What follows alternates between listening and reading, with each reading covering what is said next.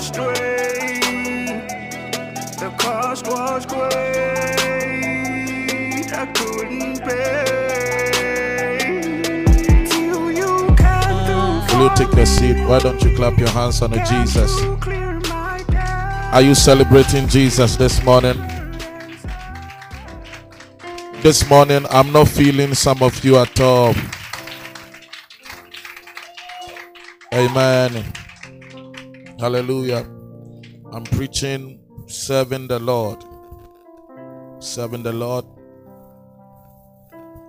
Seven great blessings and benefits. Amen. Anytime that the Lord asks you to serve Him, He has blessings in mind for you. Amen. I'm preaching one hour.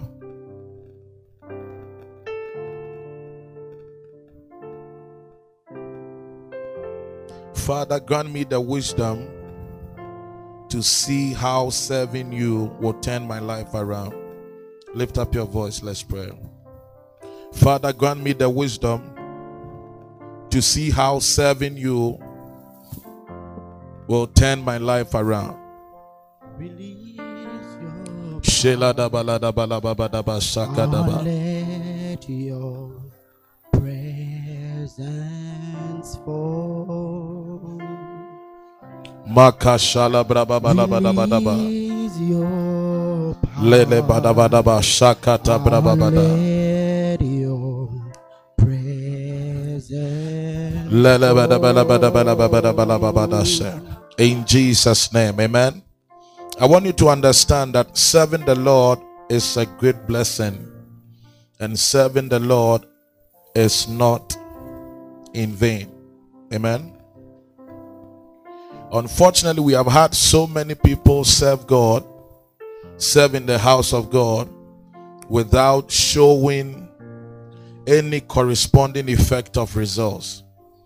And I have realized that one of the reasons why, even though people served God, they did not have results is because they were not expecting results.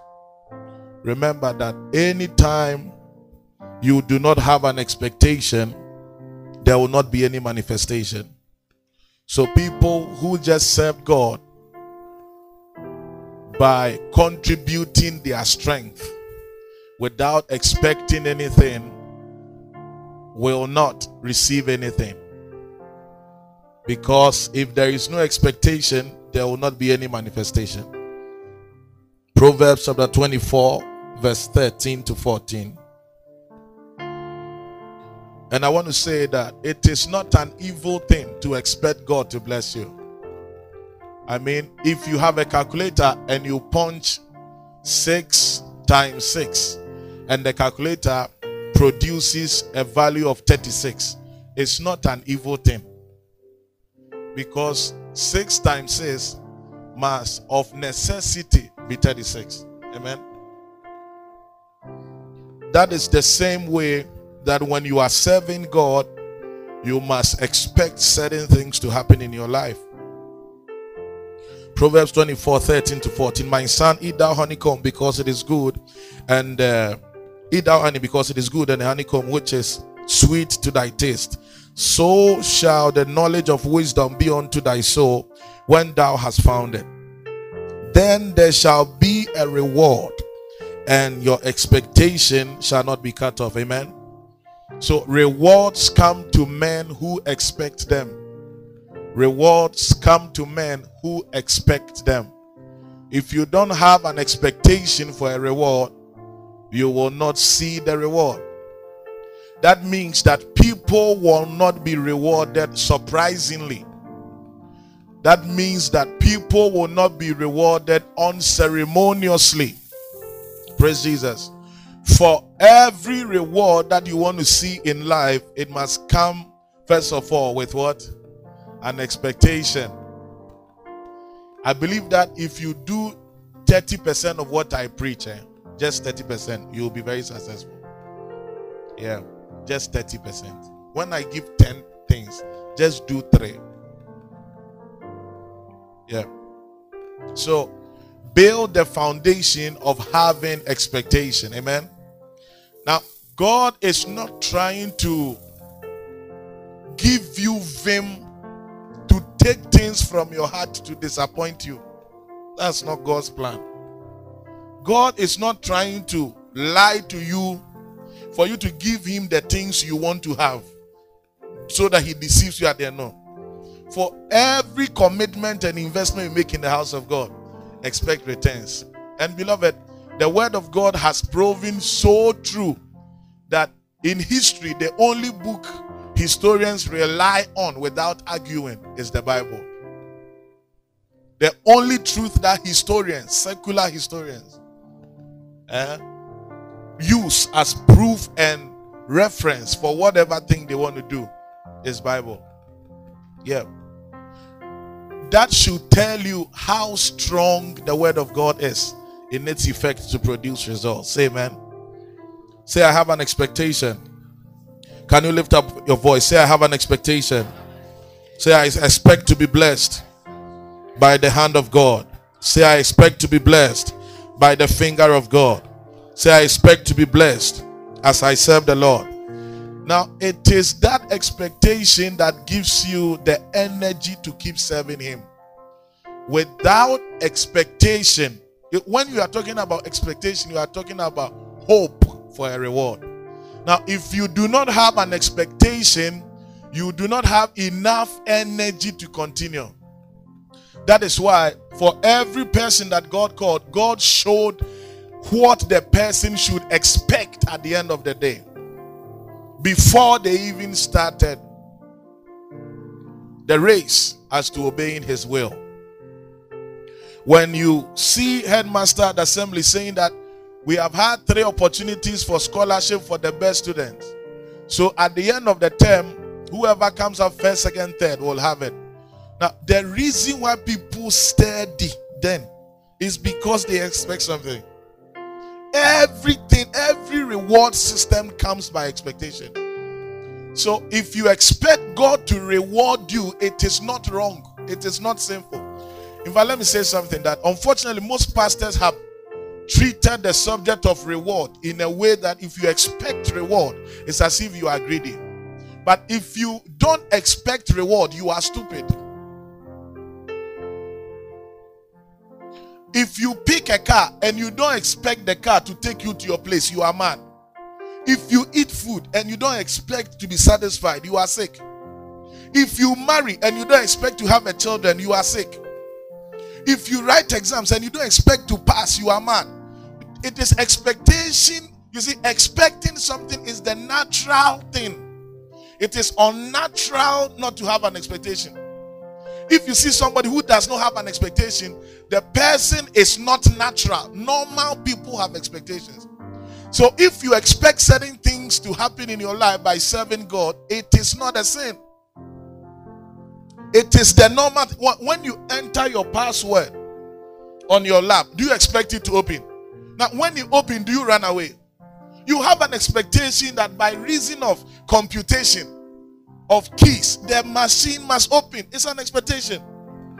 So, if you are worshiping God and you are not seeing the things that you expect from worshiping Him, you are worshiping God without understanding Him that He rewards. Hebrews 11 6. Hebrews chapter 11, verse 6. Somebody say, I expect to be blessed. Yeah. Hebrews chapter 11, verse 6. But without faith, it is impossible to please God. For he that cometh to God must believe that he is, and that he is a rewarder of them that diligently seek him. He that comes to God must believe that he is.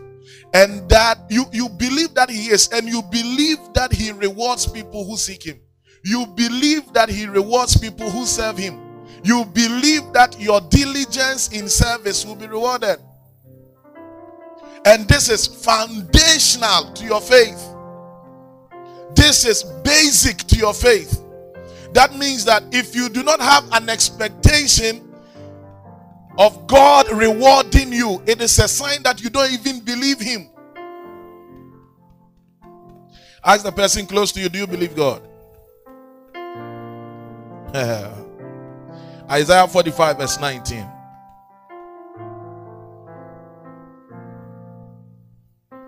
I see God bringing somebody favor in the name of Jesus. Your amen is not good this morning. I say, I see God bringing somebody favor. Yeah.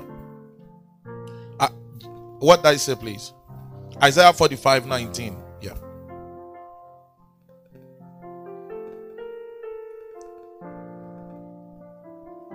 Isaiah 45 19. Thank you, Holy Spirit. I have not spoken in secret in a dark place of the earth. I said not unto the seed of Jacob. I said not. I mean, that's not what I said. Seek ye me in vain. I, the Lord, speak righteousness. I declare things that are right. Amen. The NIV says that I have not asked the house of Jacob to seek me in vain. That means that for every service you render to God, He said, don't do it in vain. Your mind, it is good to love God and want to see the work of God progress. It's a blessing. But you can also be serving God all your life without expecting anything from it. Now, let me tell you something. Anybody who God called, who decided that he's going to serve the Lord and forsake a certain job offer, forsake a certain scholarship, forsake a certain promotion, knew that God will bless him. Did you hear what I said? That's why. If I, after weighing law and ministry, I found out that law would be better place, I wouldn't have done the ministry. That's the truth.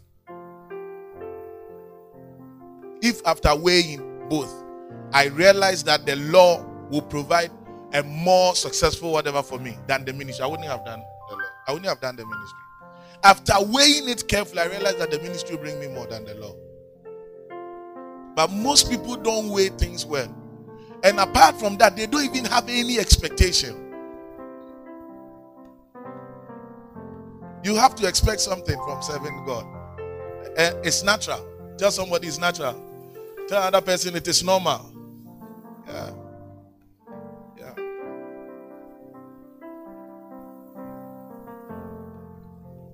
Yeah. How should you serve God? Use all that you have to serve Him. Amen. Use how many things you have? All that you have to serve Him. What does that mean?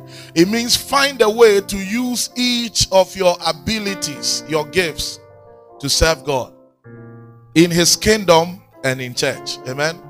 Remember that church is the headquarters of the kingdom. Church is the headquarters of the kingdom. Church is where God trains people to make influence in the global systems and to cause men to come to the kingdom. So the kingdom of God is bigger than the church because you may be part of you may be in the kingdom of God influencing global systems without necessarily being a leader in church. Now, the guy who died uh, was yesterday, Chadwick what? Boseman. Yeah, he was a member of uh, Bishop T.D. Jakes' church, Potters. So you see that even though he was not a pastor, he had great influence. Amen. And he served God in the kingdom, even though he may not have been a pastor in church. Now, serving God is not reduced to pulpiteering. No, never. And you know, most people were lambasting that guy. People were making fun of him when he was reducing in weight and all that. But people did not know what he was going through. And when we're talking about yesterday, you even said that you didn't know, even though he's somebody you like, you know. Yeah. So when he was making all the best movies, he was sick of colon cancer. But you see, human beings, if we don't know what you are going through, we will mock at you on top. Say mercy. Now that he died, everybody say rest in peace. That way, you know, forgive. So I want to say something that if you pray for me, this is the time you have to pray for me most. Did you know why? I'm in the most difficult part of my life. Only God knows. But it doesn't look it, does it? Now, this is the season where I'm helping people most. encouraging people most, giving most. But I mean, the most difficult part of my life. In fact, now when I eat, I don't even taste it. Can you believe it? That's how serious it is. But when I die, I find this, oh, mercy. So if you pray for me, it's now. Yeah. When I eat uh, kenkey rice, yam, fish, I don't know the difference. Yeah. But so let's come to our topic. So use all the gifts that you have, use all the abilities you have to serve God in the kingdom. Amen. So somebody may be asking, what benefits will I get from serving the Lord? Or to put it differently, why should I serve in church? Somebody may be asking you, why are you so active and working for God? I'm going to give you answers. Praise Jesus. And the answers are things that you should expect. The answers are things you should expect by serving the Lord. Amen. Yeah, I have uh, 15 here. I'll give you seven. One. So we are treating now seven blessings and benefits of serving the Lord. One, prosperity and pleasure. Prosperity and what? And pleasure. Now, when you serve the Lord, the Lord brings you to the place of prosperity. Follow me. Be here. When you serve the Lord, He brings you to the place of what? Prosperity. What it means is that as you keep serving the Lord, expect Him to prosper you. Amen. Job 36, verse 11.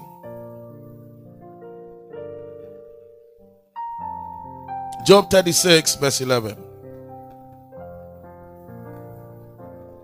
If they obey and serve him, they shall spend their days in prosperity and their years in pleasure. Say amen. Have you seen that scripture? Job 36, verse 11. If they obey and serve him, they shall spend their days in prosperity and their years in pleasure. There is no place where your prosperity is guaranteed than serving the Lord. In fact, it is impossible to serve the Lord well and be poor. It is impossible to find yourself serving God with your strength, serving God with your ideas, serving God with your gifts and be poor. It is impossible. So you may be asking yourself, what about those I have seen they were serving God that they don't uh, get uh, rich? It's like asking yourself, why is it that when teacher gave the same note, some pay, fail, some pass? Is it your concern? If somebody failed exam, is it your concern? Are you WAEC? Is it your work to find out why somebody failed? Pass your passing and go your forward. So if you are seeing people who are serving God and they are not succeeding, you cannot use their experience, okay, as a basis to doubt the integrity of the word. It is their experience. You serve your God well and see how he prospers you. That is it, oh. Because even twins have different uh, fingerprints, oh. So your your so, so you see 20% of the fears people have is for others. That does not concern them. Mercy. Tell the person close to you that I fear for you. I fear for you. Speak as if you're already afraid. Speak, tremble, say, I, I fear for you. Is that your concern? Ah. So you serve your God and serve him well and see how he prospers you. Amen. When you serve the Lord, he has assured you that you will spend your days in prosperity and you will spend your years in pleasures. Somebody say a better amen. That means that when you serve the Lord, every day is a day of prosperity. When you serve the Lord, every year is a year of pleasure. I don't know whether you're getting me. You, you, your days are days of prosperity. So Monday must prosper you. Tuesday must prosper you. They are the days now. the years that you started serving his house, from that year till you die, every year must prosper you by serving him. There is so much in serving God that the enemy has made it look as if it is not good enough just to steal people's destiny from them. The enemy will not present you the truth of the facts. If he does so, he will rather encourage you to serve God. But he will let you see that the thing that you want to do for God and how you want to put your strength and your time in it does not make sense. So that you end up being poor. So that he can now stand before God, accuse God that even though you promised this one, this thing, look at his life. I said every poverty a man goes through is an opportunity for the devil to mock the integrity of God. That's why Satan went to God and they were talking. He said, Have you, Job, look at you, have you blessed him for nothing, this and that? He said, Give me way so that I show you this that I love you uh, genuinely. And that has been always the motive of the devil. But people who catch this revelation and see that, oh, they have something to bring to God to serve Him, they enter into prosperity easily. Why? Because there are so many people who will not serve God. So the moment you single yourself out to serve Him, His heart is on you. Yeah. His mind is on you. Why will He prosper you? Because you will cause many people to come to His kingdom. So He knows that everything He puts in your hand will help His kingdom. Wise men serve God. Wise men serve God. If they obey and serve, that means that before you can serve God, you must obey Him. Hallelujah. Now, before you can obey something, you must be given an instruction as well. So you may be saying, As for me, I don't think God has called me to serve. That is not true. If you be honest to yourself, you will know that there are certain gifts, certain abilities that God has hidden in you that you can use for the promotion of His kingdom. Is that not so? So, God has called you to serve, to serve where He has placed you. Why? To prosper you. I see prosperity coming upon somebody in the name of Jesus. I say, I see prosperity coming upon somebody in the name of Jesus. It takes wisdom to serve God because you know what you will have out of it. You will you you will prosper by serving him. You will prosper by serving him. Number 2, the second benefit is open heavens. Somebody say open heavens. Haggai chapter 1 verse 7. Haggai chapter 1, verse 7. Thank you, Holy Spirit. Haggai chapter 1, verse 7. Are you there? Can I read? Thus saith the Lord of hosts, consider your ways. Tell somebody, consider your ways. Go up to the mountain and bring wood and build the house of the Lord, and I will take pleasure in it, and I will be glorified, saith the Lord. Verse 9. You look for much, and lo, it came to little. And when you brought it home, I did blew upon it. Say mercy. Why, saith the Lord of hosts? Because of my house that is in waste, and every man is running to build his own house. Is that not what people are doing now? Read verse 10 now. He said, Therefore, the heaven over you is a stayed from dew, it is shut from rain, and the earth is stayed from her fruit. Say, Forgive. Now, God said, I'm seeing so many people serving to build their own houses. And because their interest is in their own house than my house, I have shut the heavens upon their heads. Yesterday, when we were around Facebook, guys, I was talking to some of them, and I said that I, I know a man who is dead now. That he was asked that why is it that when you were growing up, I mean, when you were growing up, what was your ambition? He said, My ambition was to build the North Kaneshie Church of Pentecost. Then we say, Ah, Why is that? Why were you not thinking of building a land for your buying a land, building for your family? He said, My ambition was to help Church of Pentecost build a church.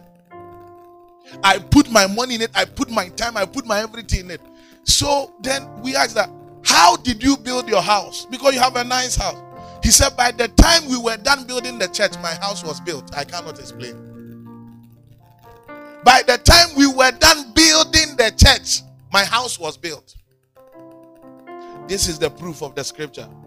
Every man is going about serving his own house, and they do not have serving my house as their priority. Therefore, I have shut the heavens. What does it mean? In reverse, it means that if any man takes delight in serving the house of God, God will cause his own house to be served by him.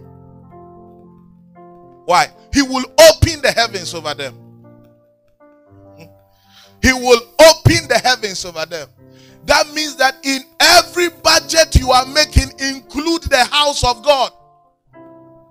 In every budget you are making, include the house of God. The budget of your resources, the budget of your time, the budget of your ideas, the budget of your money, the budget of your energy, include the house of God. Am I talking to somebody? Now, when you take delight in serving the house of God, God Himself open the heavens over your life. Praise Jesus. Let the heavens open over somebody's life in the name of Jesus. Verse 8 Bible says, Go up to the mountain and bring wood and build my house, and I will take pleasure in it, and I'll be glorified, saith the Lord. Ah, yeah. When you bring your wood to build the house of God, you bring your charcoal to build the house of God, you bring your cement, whatever you want. This is what I'm contributing. God said, Because my house is in waste and everybody is building his own house, I have set the heavens. A pastor who has a good house and has a poor church is uh, under a curse. I use my life savings to start this church. My life savings. Yes. I could have bought a powerful car. I hate walking on. Walking makes me cry. But when I study the truth of scripture, it motivates me. So you have painted your house three times in a year. You have never thought of painting the church. Now look at this green green paint. Hey, how much is it? The green one. Mike, take Mike first. Yes, it's all part of serving the Lord. How much is the green paint? Almost 600. How many did you buy? One. And you bought another color, right? Mm, so uh-huh. you say in all you spent like what? Thousand cedis. His own money. This. If you have used your money to paint the house of God, why won't God paint your life? Why won't He color your life? Ha- have you painted your room once again as you bought the paint? I'm not sure. He used his money to paint the house of God. God will color his life.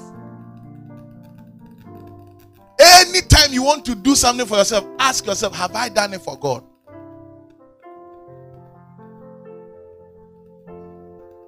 How can you be selling shoes that nobody enjoys from that shoe? How can you say you are selling pie that the church has never eaten pie before? You don't understand.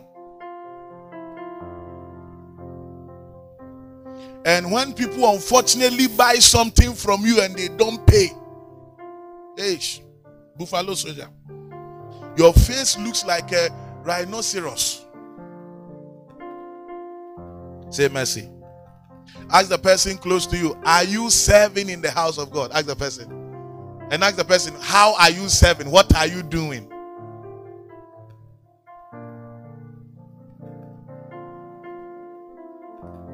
You looked for much, and lo, it came to little. Ish. God too, He says things so. And when you brought it home, the little you brought it, you brought home, I blew upon it. Ma- ma- fuego. Kai. I said, there is nobody who has more love than God. And there is nobody who is terrible than God. God is the highest and is the lowest.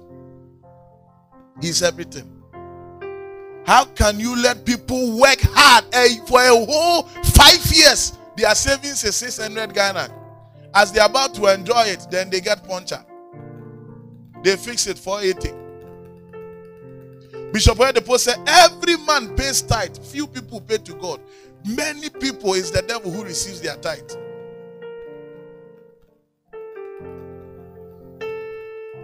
Will you serve God? He opens the heavens. So there is a part of your life where serving God will inconvenience you.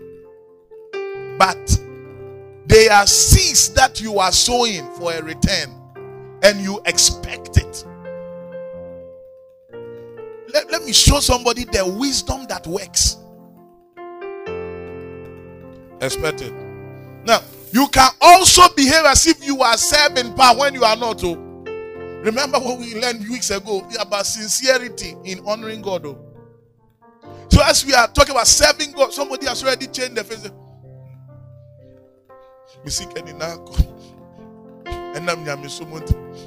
So you are lying. That one too, you are lying. Because God knows. So sincerity must come first. So I said that the quality of a seed you give is dependent on what? The amount that remains. My goodness. Are you saying that uh, so the money that we have we should bring it to uh, to help the church? Yes, that's what I'm saying. What do you think I'm saying? That is what I'm saying. Yes. You know, when somebody has saved, let's say 20,000, let's say 10,000 Ghana cedi to do something, and church cost project, we say we need 10,000 Ghana, you say, I brought the money. Be afraid of people like that. That's why you see the naughtiness, the Nigerian naughtiness, who are not even Christians, having supernatural breakthroughs by sowing in church. Now, let me tell you something. In Nigeria, the Muslims give to church more than the Christians. Do you know why? Because they know what happens to them when they give. Bishop Charles Ajina, sorry, no, Reverend Eastwood Anaba went to Bishop David Oyedepo and they were in the church talking when suddenly an Alhaji drove in, a Muslim, with bodyguards. He came to uh, drop uh, two big Ghana must go bags. So he asked him, Papa, what is that? He said, You can go and open. When he opened, it was money. Full. Then he asked the, he asked Bishop Oyedepo, What is this? He said that that's how the Muslims pay their tithe. He dropped it, left.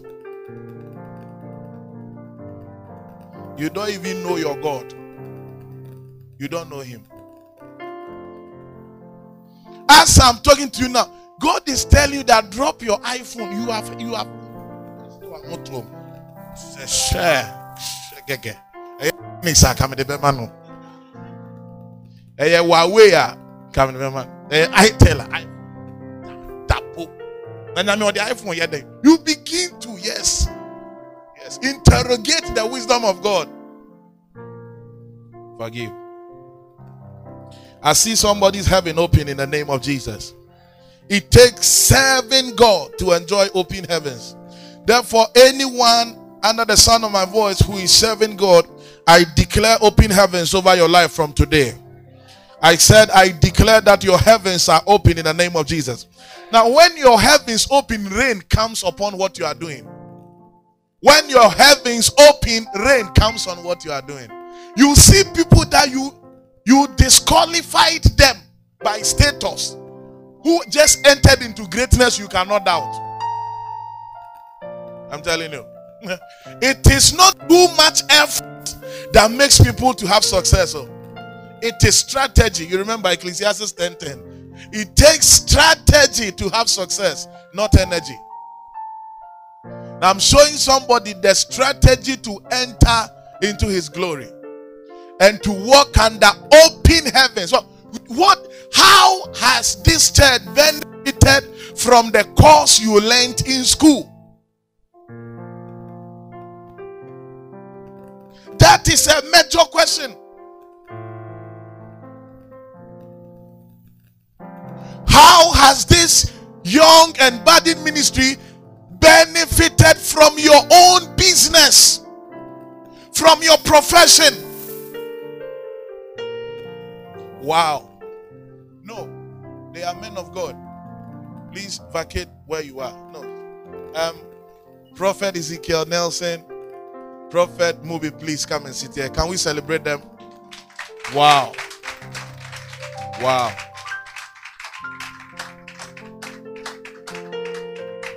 Akuyas, Papa. God bless you, sir. Can we celebrate them? Wow. Awesome. Amen. Um, that is uh, Prophet Ezekiel Nelson, the senior pastor at uh, the Dansoman branch of the Spirit Life Revival Ministries. Yeah. Akuyas Sabroso. And um, one outstanding man of God, Mubarak Day.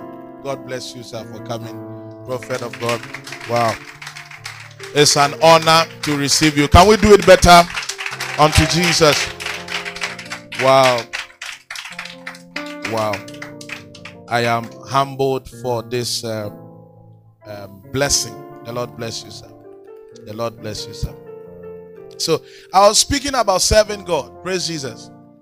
So I said that you have to ask yourself that how has my business, how has my personal ideas contributed to the success story of the ministry? That is an important question. Why? Anybody who finds himself building his own house to the neglect of the house of God, his heavens are shut.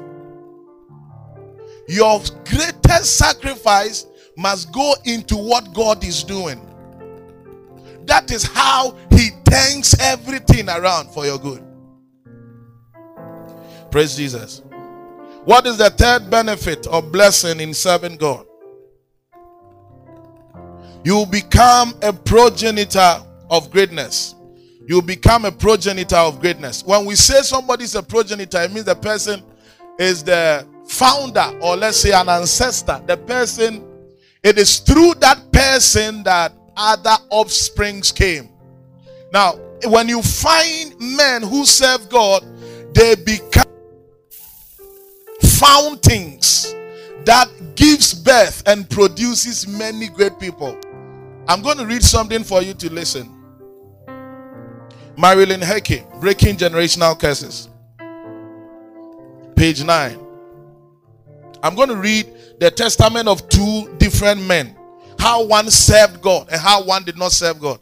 And what has happened in their lives 300 years after that. So listen. The following story of two American families illustrates the power of generational curses. Max Jukes was an atheist who married a godless woman. Some 560 descendants were traced. 300, 310 died as paupers. Paupers. You know paupers? Say mercy. 150 became criminals. Say forgive.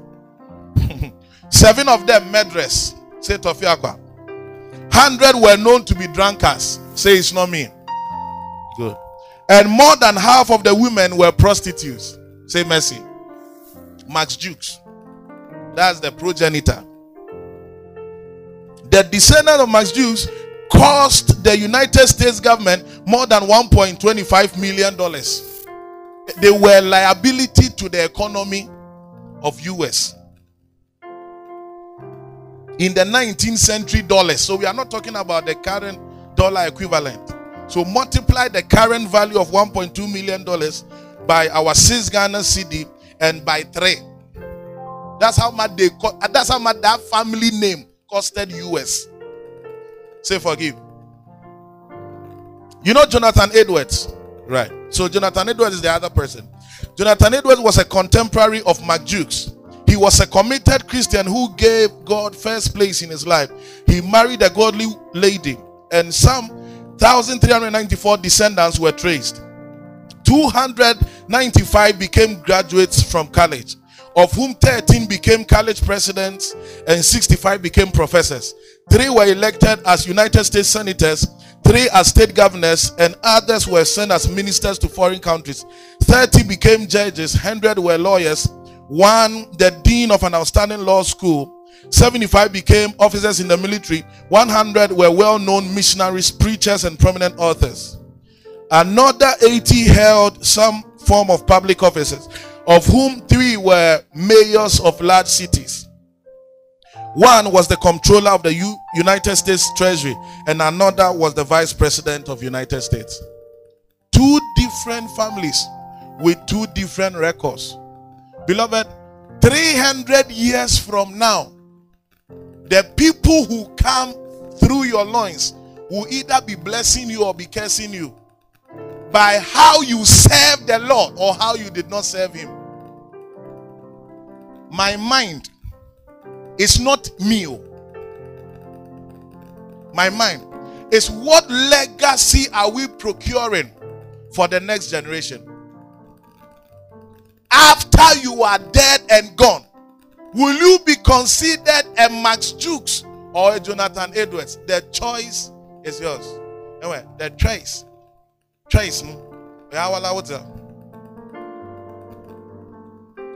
and it is not enough to think that your decisions just affect you your decisions has the capacity to affect a whole generation in a tremendous way that you have never calculated in set parameters.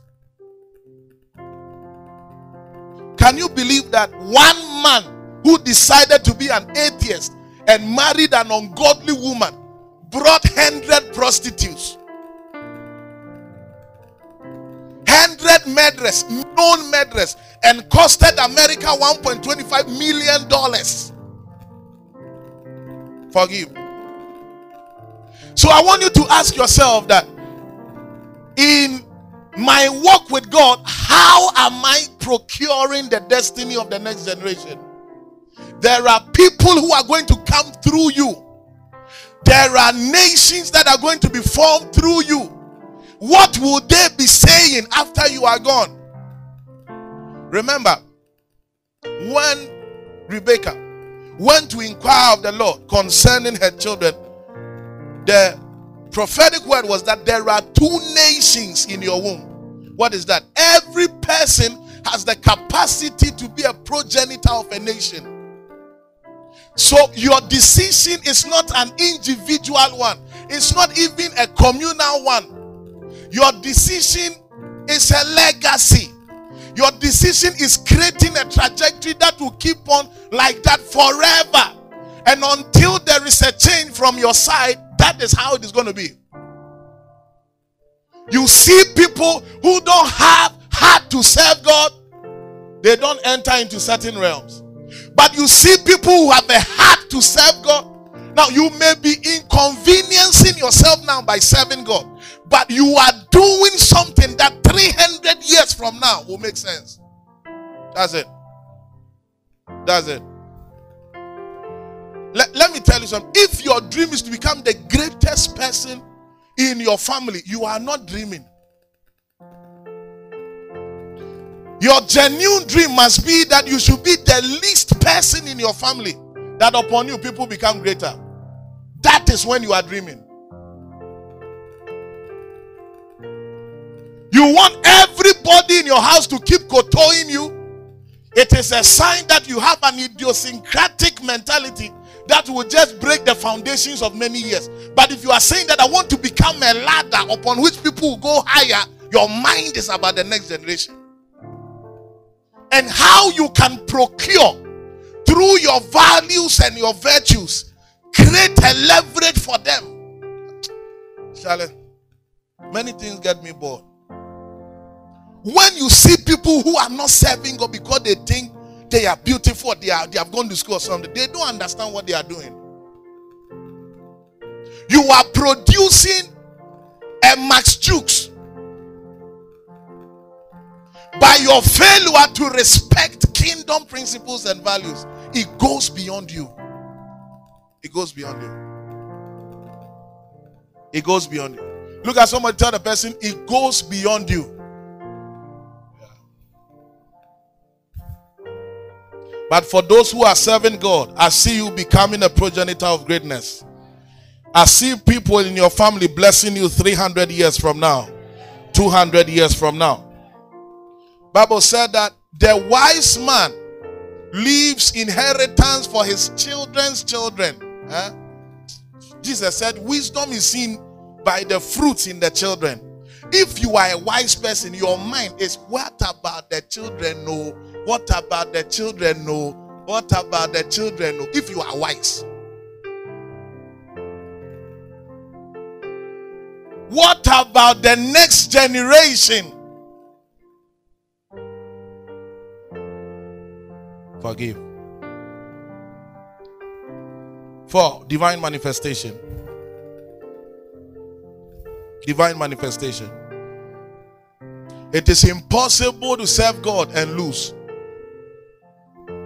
It is impossible to find yourself serving God and lose. I pray for somebody that in the name of Jesus, let the spirit of perseverance come upon you. And may you be found serving God in the name of Jesus. May you be found working for God in the name of Jesus. John chapter 14, verse 21. This is the single verse that made me decide to work for God. John chapter 14, verse 21. When I saw it in the Bible, I did not believe that Jesus would say something like that. John chapter 14, verse 21. He that hath my commandments and keepeth them, it is he that loves me. And he that loves me shall be loved of my Father, and I will love him, and I will manifest myself to him. I will manifest myself to him. Can you believe that? Can you believe that Jesus has an idea to manifest himself to some people? Eh, well, divine manifestation is not a program, it's an experience. It is not a program, it is an experience. Jesus said, When I find anybody who loves me, remember, if you love him, you serve him. If I find anybody who serves me, my father will love him. I will love him.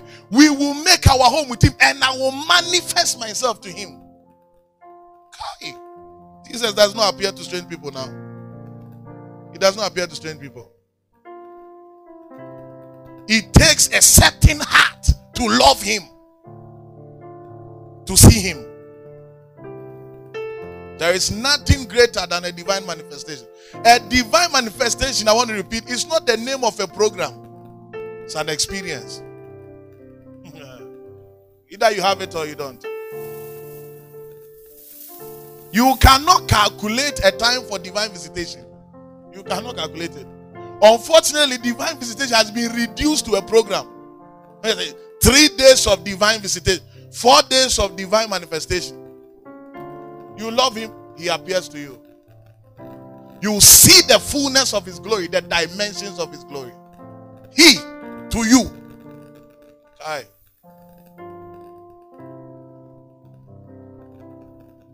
What is greater than seeing God? What is greater than having an experience with the person of God? We are not talking about angels appearing to people oh, or having visions. Oh. We are talking about Yeshua manifesting himself to you. He knows how much you love him. He knows that when I show myself to this guy to reveal certain details of his assignment, he will do it. God, show yourself to me. God, show yourself to me. Do you have a heart for him? Now, can you carry the instructions that he will give you when he appears to you? Can you carry it out? Anytime a military man is asking for promotion, he's asking for more instructions. So, can you carry out the instructions that he will give you if he appears? Okay, what have you done with the instructions he has given so far? Hmm. Oh God, what if you show yourself to me? I, I will change. What have you done with the Bible? The Bible is the essence and the revelation of Christ. You love him, he shows himself to you. Now, listen to me, beloved, that anytime a man has a heart for God, a heart for God, God separates that one. Irrespective of the accusations, irrespective of the lambast, irrespective of the criticisms, it does not matter what men are saying. God knows your heart for Him. So you may be in a situation where everybody may say you are wrong. Remember, Bible said when Moses married the Ethiopian woman, Bible said Aaron was angry, Miriam was angry, but when God descended, God never talked about the Ethiopian woman. God rather went to Aaron and went to Miriam and punished them. You can be wrong in the sight of men, but only God is the judge. So be found faithful before God. You, he manifests himself to people like that. He can trust them with decisions that turn years around, that will turn nations around. It's not too big for God to give you a breakthrough. It's not too big. And you cannot pretend to be loving God for Him to give you what He has promised you. Because he, as you are pretending to love Him, He knows you are pretending.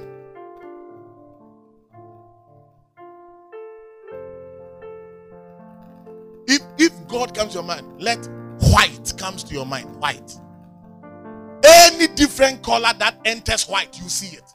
You can't stand before God and pretend. Is that you are white and you mix with his white or not? You are gray, the difference will show. You are blue, it will still show. Do you have a heart for him? He brings you to realms of visitation. When I read books of Kenneth Hagin, he said, I was in a hospital and the Lord Jesus appeared and said, I was there and the Lord Jesus appeared and said, Hey, how can you if Jesus is your neighbor? And Jesus said, This person who is dead will come back to life. And Jesus said, This will happen in the next 10 years. And he wrote down the day and the date and the month. I said, This is what I want. Jesus, I got to see you, man. hey, Pastor Enoch Adeboye. You never hear him shout. In fact, you, when you listen to him, you don't think he's preaching. Hallelujah. We thank God. We thank God. Are you praising him? Good, good. God said, Papa said, I should tell his children. Is that how to do church? There is no church bigger than RCCG. And Jesus came to my room and woke me up and said, Abba, Abba, Abba. You hear Pastor Chris Oyakhilome? Hey, eh, when people know God, they know God, Master. Eh, hey, hey, grammar is not a proof of his presence. The end of the argument is results.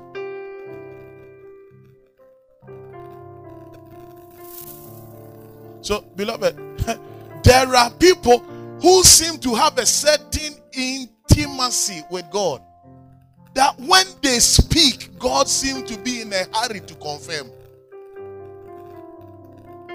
Now, not the same Bible we are all using, not same Bible. When you love Him, He manifests Himself to you.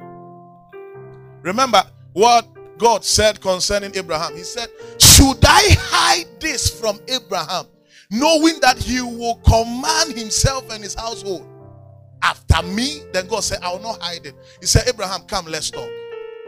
Now, the reason why God gave that revelation to Abraham because he knew what Abraham would do in posterity.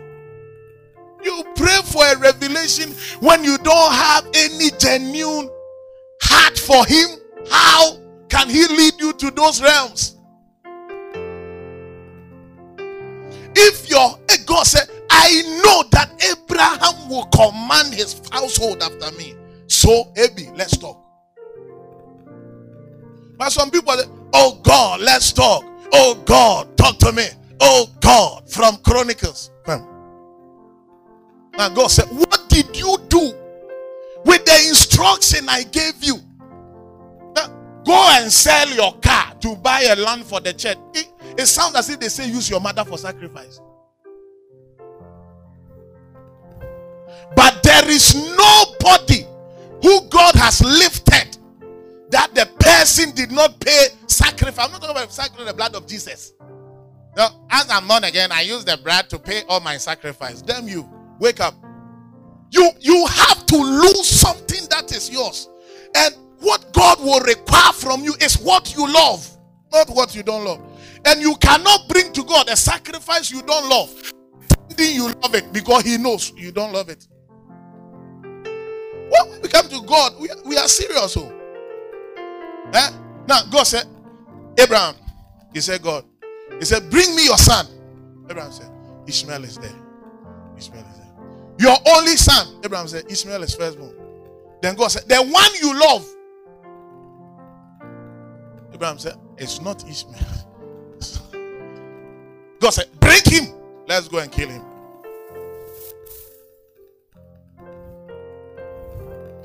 What, what you love is what God is going to demand. Are you ready to give? Can you give? Bishop Dag said he had a golden pen. Anytime he saw that pen, he was happy. One day God said, Give me your pen. hey. He said the first time he did like he has not heard. Then God said, Give me your pen. Then he gave it a, another time he had the suit, a jacket he loved. Then as he was loving the thing, I said, hey, I don't love it. I don't love it. You love it, God said, Give me your jacket. Said, I don't love it. God, I don't love it. You are into loving things, you will see how God will take them from you. To prove whether you love him above those things. When Jesus appeared to Peter, he said, Do you love me than this? Said Peter, he said, he said, Do you love me than this? He said, I, I do. He said, Peter, do you love me than? Do you love me than food, food, fish, bread, toasted? Do you love me than this? He said again. Then he asked Peter ten times, Do you love me? Then Peter said, Lord, you know. If I love you, you know. It's okay. Why? You are embarrassing me this morning. Lord said, Feed my sheep. When you hear people saying that every pastor should find another job in addition, and that you, they say all kind of things without having reference to what Jesus said. When Peter went to fishing, Jesus called him back and he told him, Never go there, feed my sheep. That is the basis for full time ministry. Be careful what you say. There are other people like Paul that they were still, even in their missiological activities, were still into tent making, and God never told them to stop that. That is part time ministry. Be careful what you say. When you see a man who is just into church without any business, don't tell the man he's a cake, he's outmoded, he does not understand the relevance of the contemporary time. Be careful. He may have a revelation of what Christ told him. Be careful. We are not using your thinking to interpret the Bible.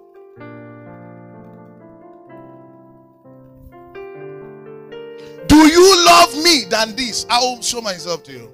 John 14 21. There are conditions to every manifestation, there are requirements to every relationship,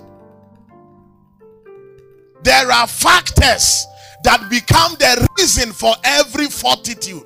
You go through the foundations, you can have the expectation. If you love me and you will serve me, I will manifest myself to you. My God. My God. My God.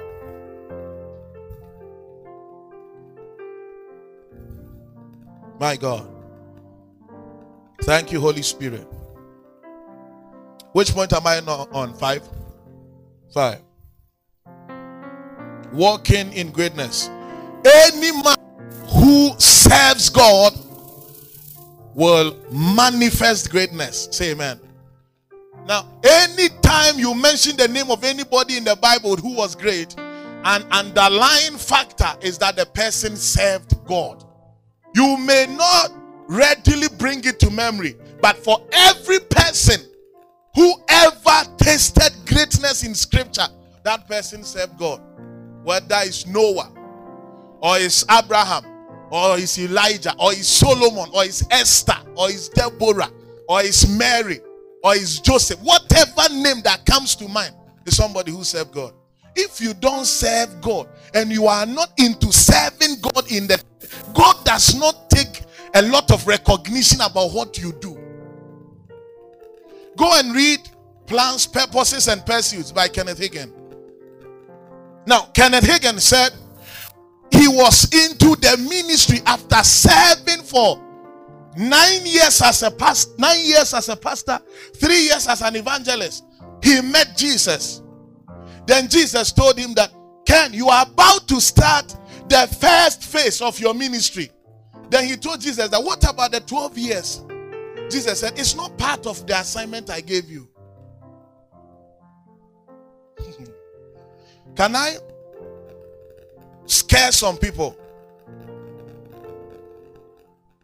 You may be a lawyer that God does not recognize.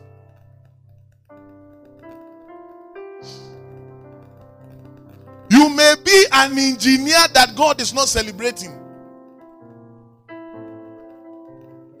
Now, if the blueprint of your life is to be a military man and you chose to become a politician, everything that God planned for you, how will it happen?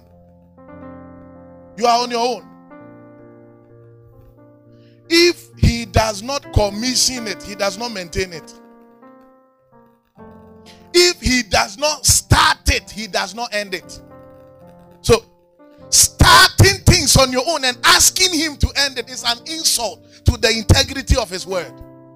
Principles are what builds nations. You, you have to understand the unique place of his principles. Ah, then you go up in life.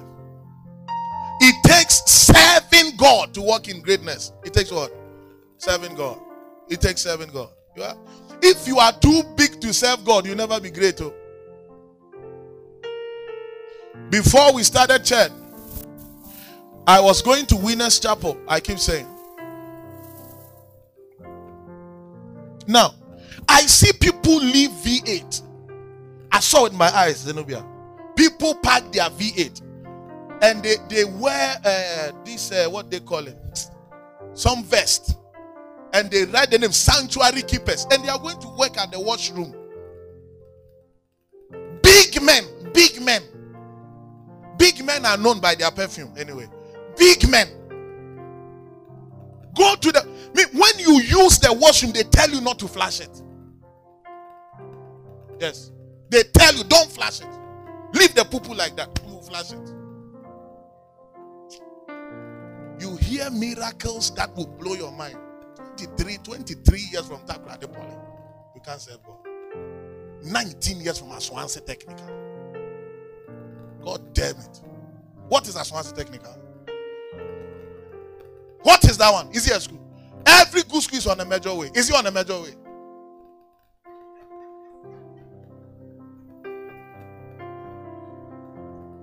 I said every school is on a main way in Ghana. Every good school.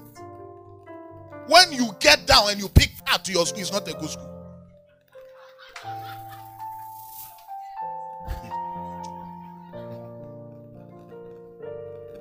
You pick three cars before you get to your junction.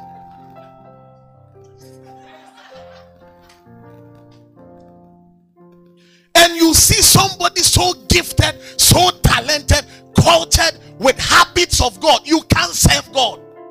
Come and sing, excuse. Come and this, excuse. Come and everything, excuse. You see how God will excuse your life. You see how God will replace you with another person. Hey, sitting in front is not a guarantee that you are first. Though. When the bus gets to the bus stop, everybody gets down at the same time. Sitting in front is not a guarantee that you are first. Are you serving?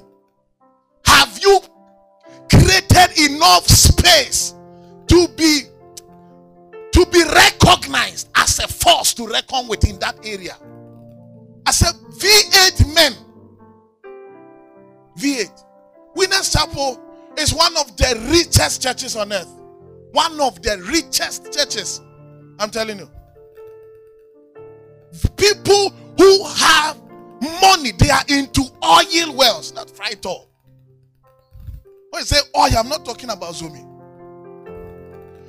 People who are into oil, they come from their cars, they pack. You see them folding their lacquer, their long sleeves, enter sanctuary, clean the place, mop the place. Chai.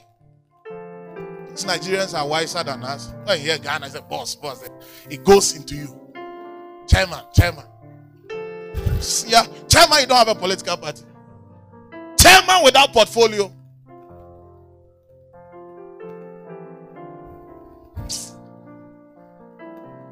Forgive. I said, forgive. You want to experience real greatness? It is found in serving the Lord.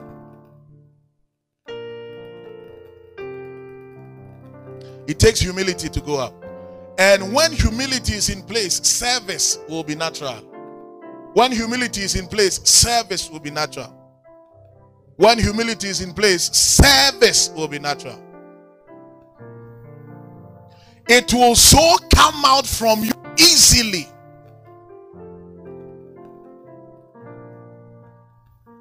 Remember Elisha that when they were asking for a prophet, Second Kings chapter 3. Remember from verse 5 to 15. When Jehoshaphat said, We need to inquire from the Lord what to do. One servant of the king said, Jehoshaphat, is, is Jehoshaphat said, Is there not a prophet here that we may inquire from the Lord? Now, one of the servants said, There is a prophet, he's called Elisha, who used to pour water on the hands of Elijah. Then Joseph said, Go and call him. Now, this guy entered into greatness by pouring water on somebody's hand. You are too big to pour water. The work of that servant, even though God had told Elijah in room that this guy is going to replace you, First Kings 18 16. He is going, you have to anoint him, anoint Jehu, son of Nimshi, anoint them to stand in your office. But for Elisha, son of Abimehola, you, you are going to anoint him to become what? Prophet in your stead. Powerful prophetic word. But when Elisha came, he had to pour water. Pour water Monday, pour water Tuesday. That, that's how you, you enter into greatness. There is no great man of God who did not serve a great man of God. This idea that God will pick you from the back and eh, listen to me. When they say that they are talking about David, that God picked him from the back and brought him, do you know how David served? Do you know David was serving his father, Jesse? Do you know that when David came into the palace of Saul, he became an armor bearer? Do you know that is service? When you say God is picking you from the back to the front, what do you think? What do you think? It will take service to go through the graduations. God does not break his principles. You you cannot intimidate God by your niceness. He he is the brightest morning star. How do you intimidate him with your niceness? Better get your hands dirty and serve.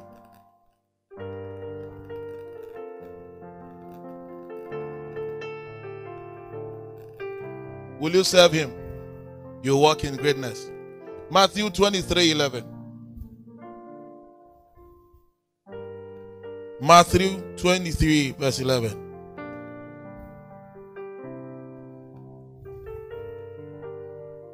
Now that they have changed my God to my gosh, will you serve him? When I was I saw a lady who is driving that the traffic light has indicated green because of selfie. She was still there taking selfies. People, people. Now that we go for worship concerts and our phones are raised beyond our hearts. When you have 500 likes on Facebook, what does it mean to God?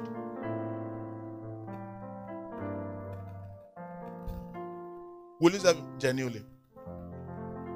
And you may even be serving in a way that your pastor thinks you are serving well, but God knows your heart. You, you, God is not the headmaster, He's the proprietor. He's not using syllables, He built it. How do you serve Him and not serve Him well and see His hand? Your heart must be circumcised for Him.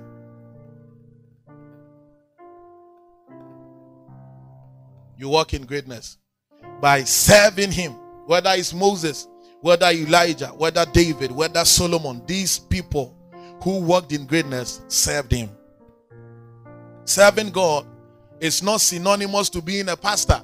When many people hear serving God, the servant of God is here, that means the, pastor has come. As if every other person who is serving God is not a servant of God. So, unfortunately, most people have reduced serving God to being a pastor and has reduced ministry to being a pastor. As if when you are found outside the tentacles of church leadership, you are not fulfilling assignment. And as if if you are not the pastor, you are not serving well. And beloved, listen, a lot of the work is done by people who will never be seen, who will never be appreciated, who will never be recognized, who will never be celebrated, who will never be appraised by anybody. Yet God sees how He picks those people. Apostle Professor Johnson Suleimana, he said when his father, Archbishop Benson Idahosa, was alive, every time he went to the house, Papa Idahosa said, Clean my shoes. All his work was to clean shoes. Can you believe that many people have come? That this one is sitting, this one is eating, this one is drinking, they are talking to this one. Then when he enters, say, Go, go, go, go and clean my shoes. You keep cleaning shoes all your life. That's how Omega Fire started. 2004. A church that started in 2004. By 2009, they were already in millions. By five years, by polishing shoe of a man who he never had opportunity to have a discussion with. Can you serve God? Or when we say serve God, are you thinking of being at the front? uh, the front is reserved for those that is reserved for. Will you serve God where you are? Will you serve God even when people do not recognize you? I mean, don't don't let us reduce the ministry to humanistic recognitions where the pastor has to keep saying thank you every time to everybody. It, it becomes another preaching. So thank you for the water. Then you thank you for the uh, ginseng. Thank you for the tom tom. Thank you for it. We, by the time we are done with the thank you, 45 minutes has gone. They say, okay, can we thank all of us together once again? What is that? It's thank you. It must it become a reason why you will not serve. And if it must it become a reason why you are serving. Yesterday, my daughter told me something, Jennifer. She said, Papa, there are people who come to church because they think you marry them. I said, hmm? I said, when they come, show me. I'm preaching the true gospel. Why are you serving God? The guy is a fine guy. He's going to school. He's doing well. How many women can I marry? Let's calculate. Forgive. Matthew 23 11. But he that is greatest among you shall be your servant. He that is greatest among you shall be your servant. It takes service to walk in greatness. Will you serve when people are not saying thank you? Will you serve when people have not recognized nor celebrated what you are doing? I mean, will you serve when people treat you as if you are not present? There's something Jesus said. He said, when you go to a party and you go and sit at the first seat, you may be there and somebody greater than you may come. They tell you to go to the back. He said, rather sit at the back. That when there's enough space, they tell you to come in front.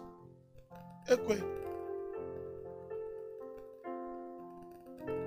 I am the child of God. I am the head, not the tail.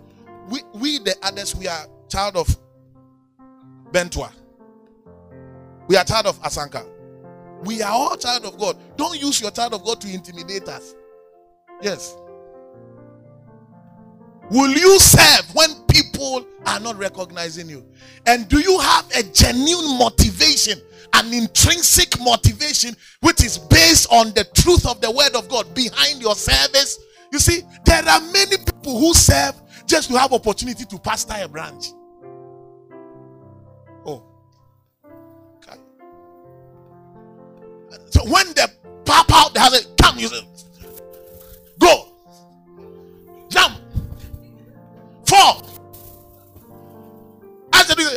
I'm jumping, branch, oh. as I'm going, branch, oh. God will disappoint you. God will disappoint you.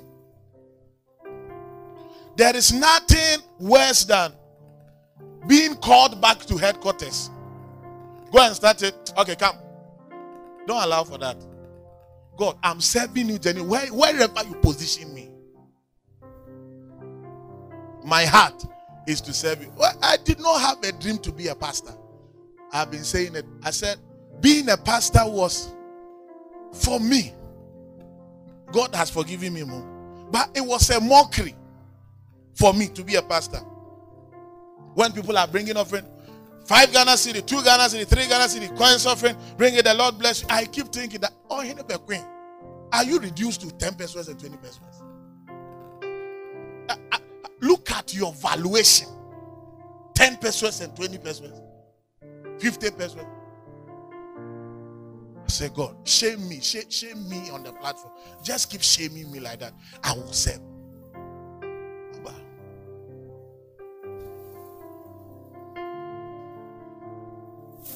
I said, God, I want to be a lawyer. God said, I have not called to be a lawyer. Be- beloved, you may have your own intention, but will you submit it to his instruction? Now, when you submit it to his instruction, don't think that you'll be elevated within a day. It's not true. In fact, there are people who will not celebrate you now for the next 10 years. And whatever you think about it, eh, go and fight your pillow. Will you serve? For what reason? Is it genuine? You serve genuinely, he lifts you up. You serve him with all your heart, he lifts you up. You do things not for men to see, he promotes you. Why should the presence of a man of God let the praises and worship be nicer? And why should his absence cause the atmosphere to be dull?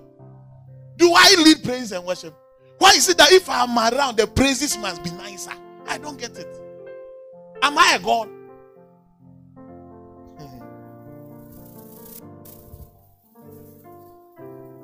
But he that is greatest among you shall be your servant. It takes service to walk in greatness. And as you serve God, I see God making greatness come out of you. In the name of Jesus. Your amen is not good for me this morning. May you walk in realms of greatness in the name of Jesus. You keep serving. You keep serving. You keep serving. You keep serving. You keep serving. You keep serving. You expect. You expect his reward. You keep serving. You keep serving. He lifts you up. It is impossible to be faithful with God that men will not recognize you. God has a way of orchestrating everything. You may be somewhere that nobody knows you, but God knows your diligence. He knows your faithfulness. He knows your commitment. Apostle Joshua Selman, where was he 10 years ago? Who knew about him 10 years ago? Who knew about him 15 years ago? He was in Wari, seven, seven, seven. Now, now who does not know about him? Will you be faithful? Will you be faithful as the head of the finance department of your church? Will you be faithful? When your pastor sees the uh, values but does not see the money, will you be faithful? Numbers no no. Will you be faithful? That's how Winners Chapel last year, the head of their finance department was caught with six other people stealing more than 30 million naira from the church. And people who were caught were have been in the church for the last 25 years. Ish. So you see the person coming early to church. Oh, it's a sign of serious. It's a serious person. Yeah. Mr. Abiole. He loves God. He comes early. Clap for him, clap for him, clap for him. We have closed church. Everybody's going home. He's still computing and adding things. Ah, you see him. It's a sign of only God knows. You see Judas Iscariot at every crusade. Every crusade. With basket. Hey, don't drop the money there. Bring it yourself. This guy is a serious guy. He wants Jesus' ministry to work. He does not leave 10 pesewas on the floor. Kopim say, Asasi. o. Asasi. ah, will you serve him in faithfulness? Ask the person close to you, why are you quiet? Ask the person, why are you quiet? The person, are you the one he's talking about? The person. Point six. Experiencing divine honor. Then we'll be done. How long have I been preaching?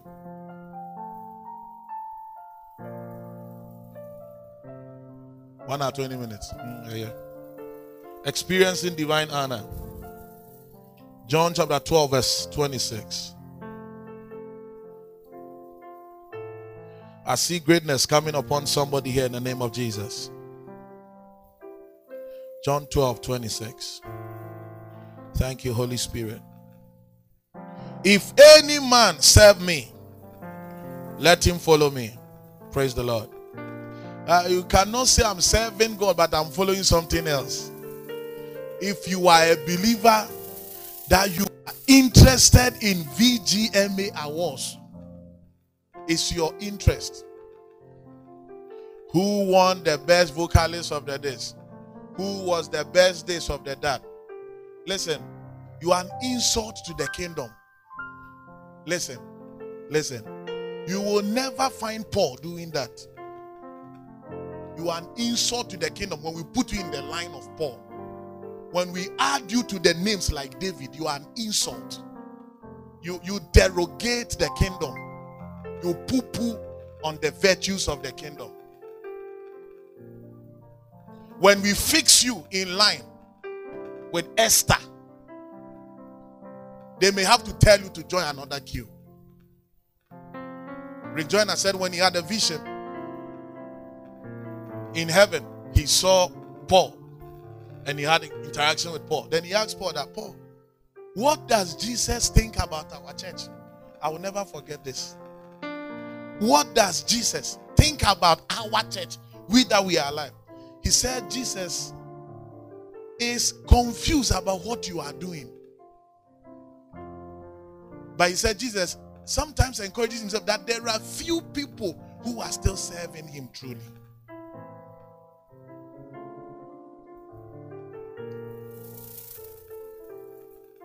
You are a believer. Your your your love for Kuami Eugene cannot be explained. It cannot be diluted. You joke with it.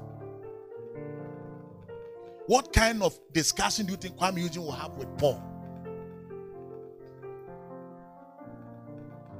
Do you see yourself in line with the soldiers of Christ? Are you sure? Being a Christian is now a term. Christian is a Christian. It's Christ. Oh. Honorable Ninja. It's Christ that we are talking about.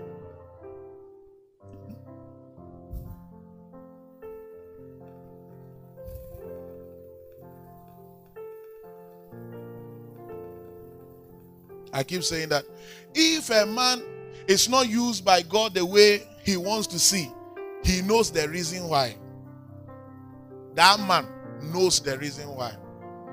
Second Timothy 2:20. The man knows the reason why he's not used by God the way he wants to be used by God. Can I say something now? That any woman who genuinely does not want to marry a man of God is worldly.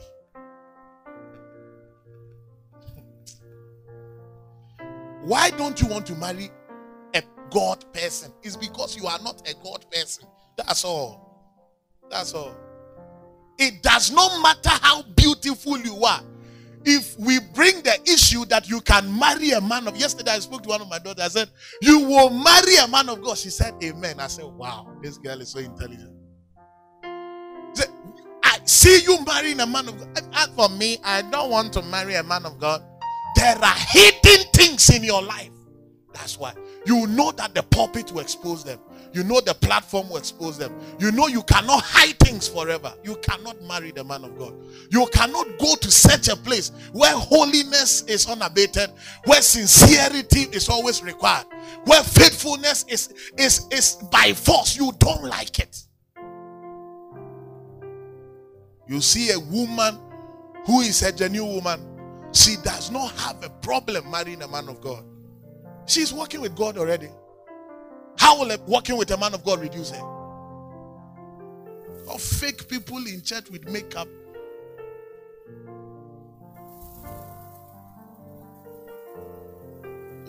Between KiDi and a man of God, who would you love to marry? Say, KiDi. When KiDi meets Jesus now, Jesus will tell him, Get born again. Are you that stupid? Are you daft? Why do you measure such a person to somebody working for God? Abba. Let's ask this question Are you a Christian? Let's let's ask.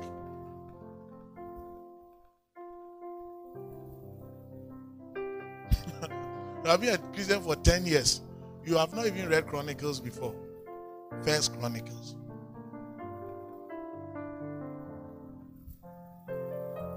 You when you say where's Chronicles? eh.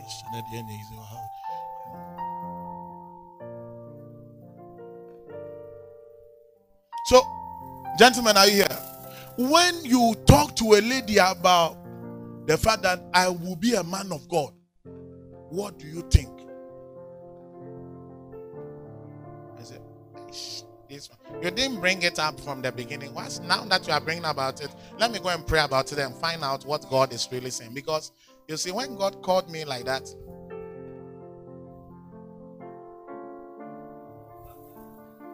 don't marry that person. The reason why most pastors are not happy is because of their wives.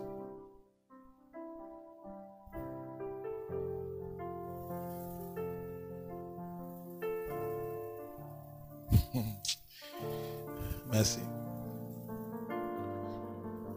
John 12 26. As for me, I want my husband to myself. So a man of God that is everybody is going to him morning to afternoon to evening. He doesn't have time to eat and to rest. And. I don't like things like that at all. My husband must be me. When you marry the person, do you own the person? What are that has marriage changed that you are making noise about it like that? Most people are so superficial that they don't have respect for true values. When you marry the person, uh-huh, so the person should stop the favorite food now, should reduce height, change complexion. What has changed? Say they are one. They are one in what sense? They are one in flesh. So your mother and your father they have two legs. Your mother and your father they have one head. They say they are one in spirit. What does that mean? Oh, so when your father is born again, your mother is born again. When your father is speaking in tongues, your mother is speaking in tongues. He said they are one in they are one in soul. So when God is judging the wife, you judge the husband with the same judgment. They are one in what? It's a mystery. Leave it there. You cannot understand it's a mystery. It's not in flesh, it's not in soul, it's not in mind. So don't use marriage to become a reason why your soul stop thinking and your body stop working and your spirit stop working. Now, for most ladies, marriage is achievement. But for God, marriage is an event that contributes to your vision. If you don't have a vision, don't marry. You're wasting the person's time. What is your purpose? What is your assignment? You have answered that. Get somebody to help you. Marriage is now reduced to pictures.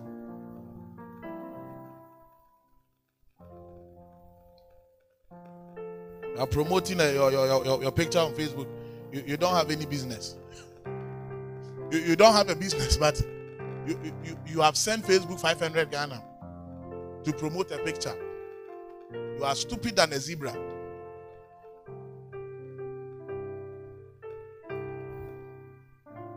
You are so fake that your values don't make sense.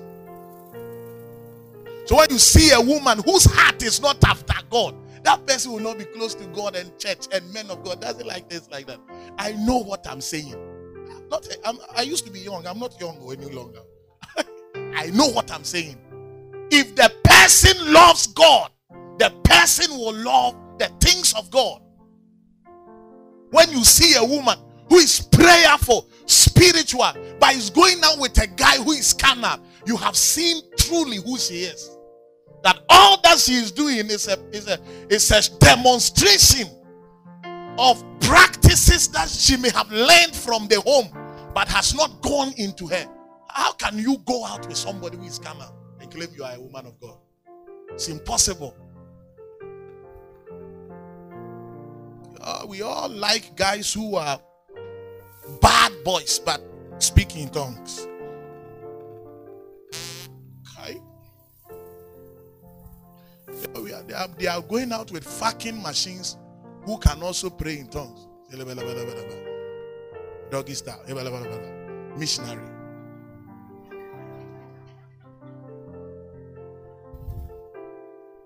What are your private desires?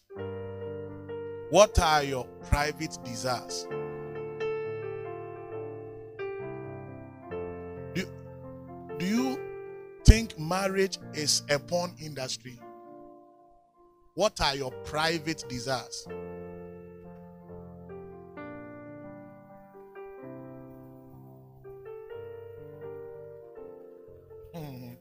John 12 26.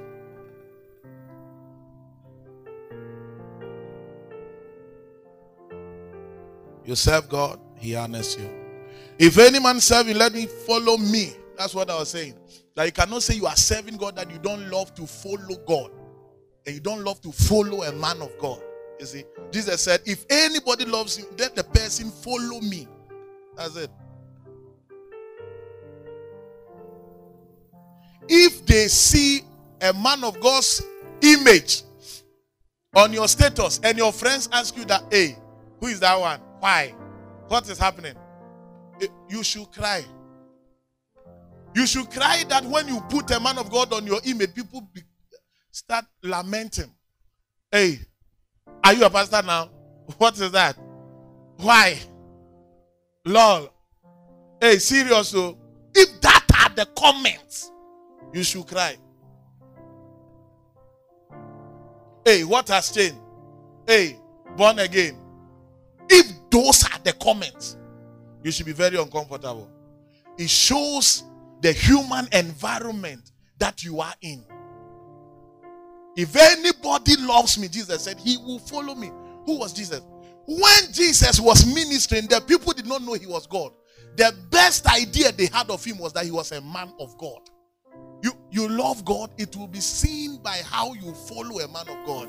That's why I said that. Your greatest fear of God is seen in how you respect men of God. Because you cannot separate the anointing from the anointed. Why? The anointing is on the anointed. So if you really have reverence for the anointing, it will be seen in your relationship with the anointed. That's it. If any man serve me, he will follow me. And where I am, there shall also my servant be. If any man serve me, me, him will my father honor. Praise Jesus. Anna comes on the platform of serving God. Anna comes on the platform of serving God. It's a crucial blessing to serve God because God uses that to honor you. He uses that to take you far. What can you do? You have skills, you have expertise, you have ideas, you have gone to school, you you you you have learned something. How can you use it to serve God? You serve him by those gifts, you serve him by those abilities. He keeps honoring you. He keeps honoring you. He keeps honoring you. He keeps honoring you. He keeps taking you to places where people claim it will not be possible in your case. You see, prayer alone is not a guarantee for success. You pray, pray, and you don't do what you have to do, you know. So, unfortunately, most people have refused the principles that sustains the kingdom agenda, that they are just praying. So, if you are praying and you are not serving Him, how will He honor you? Father, as I pray, let honor come into my life. Now, Jesus said, If anybody loves me, he will follow me. And as he serves me, my Father will honor him. How are you trying to replace that with your prayer? You are found serving him, you are found working for him. That's why I keep saying that you must come to church neat and leave dirty. If you came to church organized and left organized, it's a question. You did not touch anything. You did not do anything at all. Even mic that you are given to sing. Can you increase the volume, please? And work on the sound. Our sound is not good. Kai. Delilah. Lucifer. Your mind is always what can others do to help me to shine? It's my moment to shine. Kai. People who shine are people who are in darkness. The people who are in darkness, they are the people who shine. Bible said a long while before the Jesus arose, went to a solitary place. There he prayed. Mark 135. Bible said in verse 37 that when he came out, the fame of him went throughout the regions. Fame comes for people who hide. Fame comes for people who hide. You are seen serving God, hiding in working for Him. You don't want to be seen. You don't want to be celebrated. You don't want people to clap for you. You don't even want your name to be heard. You are just working for Him. You are serving Him with your strength, with your energy, with your money, with your time. You see how He honors you. Ah.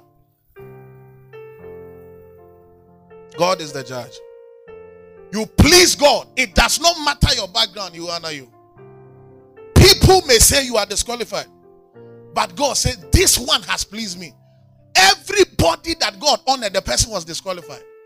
Moses was disqualified by reason of speech impediment and by the fact that on ethical grounds he was a murderer. God said, He honors me.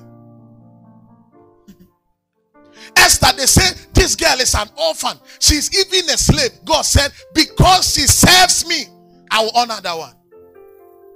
So people may look like they fit the thing, but the crown seem always to pass their head to another head. Ask yourself why. People may look so organized, so diplomatic, as if they are the next in command, as if they are the next person to carry that grace, but it always seems to elude them to somebody else. God's eyes moves to and fro in the earth, looking for whose heart is perfect towards him that he may bless. So, God, give me a heart to serve. Pray. God, give me a heart to serve. I know that in my service, my honor will come. Lift your voice, pray. Lift your voice. Whatever I have, my money, my time, my energy, I receive wisdom to serve. Are you praying? I am for you. Sheladabadabadabadaba.